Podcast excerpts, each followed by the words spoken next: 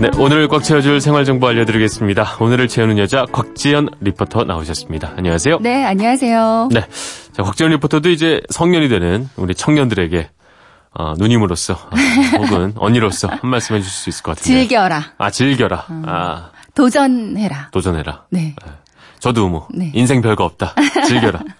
네. 그쵸? 좋네요. 예. 그냥 뭐 너무 생각 많이 하는 것보다는 음. 그냥 내 느낌 가는 대로 해봐도 그쵸. 음, 뭐, 그쵸? 괜찮을 것 뭐든지 즐겨도 되고 뭐든지 도전해도 되는 나이잖아요. 이제. 네. 아, 조금 마음 편하게 말이죠. 맞아요. 자, 오늘은 어떤 정보 갖고 오셨나요? 오늘 차와 관련해서 알아두면 좋을 만한 정보 준비해 왔습니다. 네. 어, 타던 차를 바꾸려고 할 때 중고차 매매 시장에 가서 막상 가격을 매겨보면 내 분신 같은 소중한 차인데 가격을 너무 낮게 불러서 속상할 때가 아, 있거든요. 깜짝 놀랄 때가 많아요. 그쵸. 예. 내 차가 이 정도 가격이었다니. 그냥 타고 말지. 타고 말지. 보통 사람들은 잘 모르지만 중고차 업계 종사자분들은 대부분 알고 있는 노하우가 있다고 해서요. 네. 그 노하우를 오늘 아, 알려드리겠습니다. 좋습니다. 워낙 중고차 가격이 천차만별이고 뭐 이거 어떻게 해야 잘 팔았다는 좀 소리를 들지 고민이 되는데 아, 여러 가지 방법이 있다고요, 나름대로의. 내가 타던 차를 처리하는 방법이 크게 보면 세 가지가 있대요. 네. 이제 개인 간의 직거래 있고요. 딜러 판매가 있고 경매가 있습니다. 이렇게 세 가지 방법이 있는데 네. 장단점이 다 있어요.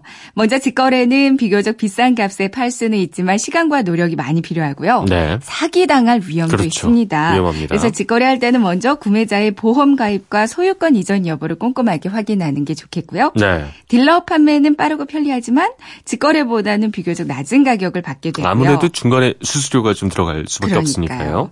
최대한 딜러 여러 명에게 비교를 해보는 게 그렇죠. 좋고요. 또 시세를 미리미리 체크해두면 가격 협상에서 훨씬 유리해질 수 있다고 합니다. 네. 그리고 딜러가 계약금을 먼저 주는 경우가 있대요. 이건 나중에 흠을 잡아서 가격을 내리려고 할 때 어. 계약 파기가 어려워질 수 네. 있습니다. 그래서 계약금을 미리 받는 건 아. 피하는 게 좋대요. 그러니까 모든 게 확실해지고 나서 이제 계약금을 받는 게 낫다. 네. 알겠습니다. 그러니까 경매는 또 이 너무 높은 가격 때문에 입찰을 해놓고 나면 낙찰이 안 되기도 하는 경우도 있다고요. 그렇죠. 네, 그럼 뭐 차는 안 팔리고 출품료와 탁송료 같은 수수료만 낭비할 수 있거든요. 그렇죠. 그러니까 무턱대고 높은 희망가를 설정해 놓지 않는 게 중요하겠고요. 매물을 또 일찍 출품하는 게 노하우래요. 네. 그러니까 수요일에 열리는 경매장이라면 어. 바로 전날 내놓기보다는 전주에 목금토쯤에 내놔야 이득이라고 합니다. 알겠습니다. 또 차를 팔려고 한다면 1년 12달 중에 좀 성수기와 또 비성수기 그러니까 많이 받을 수 있는 시기가 그렇지 못한 시기가 따로 있다고요. 네, 이때요.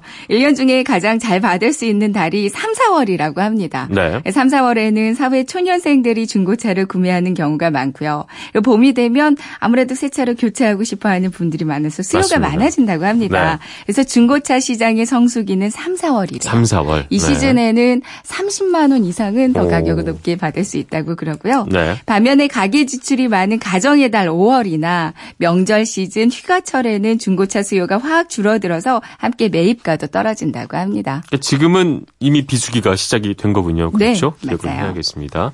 또 연식과 주행거리도 이게 별거 아닌 것 같지만 살 때 서로 되게 예민한 부분일 거예요. 그렇죠. 어, 주행거리가 9만 5천 킬로미터인 차가 있고 10만 5천 킬로미터인 차가 있어요. 네. 이게 만 킬로미터뿐이 차이가 안 나는데 심리적으로는 10만 킬로미터 넘은 차가 엄청 낡은 그렇죠. 차 같이 느껴지잖아요. 네. 그러니까 주행거리를 10만 킬로미터를 기준선으로 판단하는 음. 경향이 있다고 합니다. 네. 그래서 10만 킬로미터를 넘기지 않고 파는 게 좋겠고요. 그렇죠. 가장 인기 좋은 주행 거리는 4에서 6만 킬로미터 내외인데 10만 킬로미터를 넘기지 않아도 꾸준히 수요는 음. 있다고 합니다. 네. 그리고 연식 어, 5년이 넘었다면 내비게이션이나 블랙박스 같은 차량 옵션들의 제품 가격 인정률이 절반 이하로 아. 떨어진다고 합니다.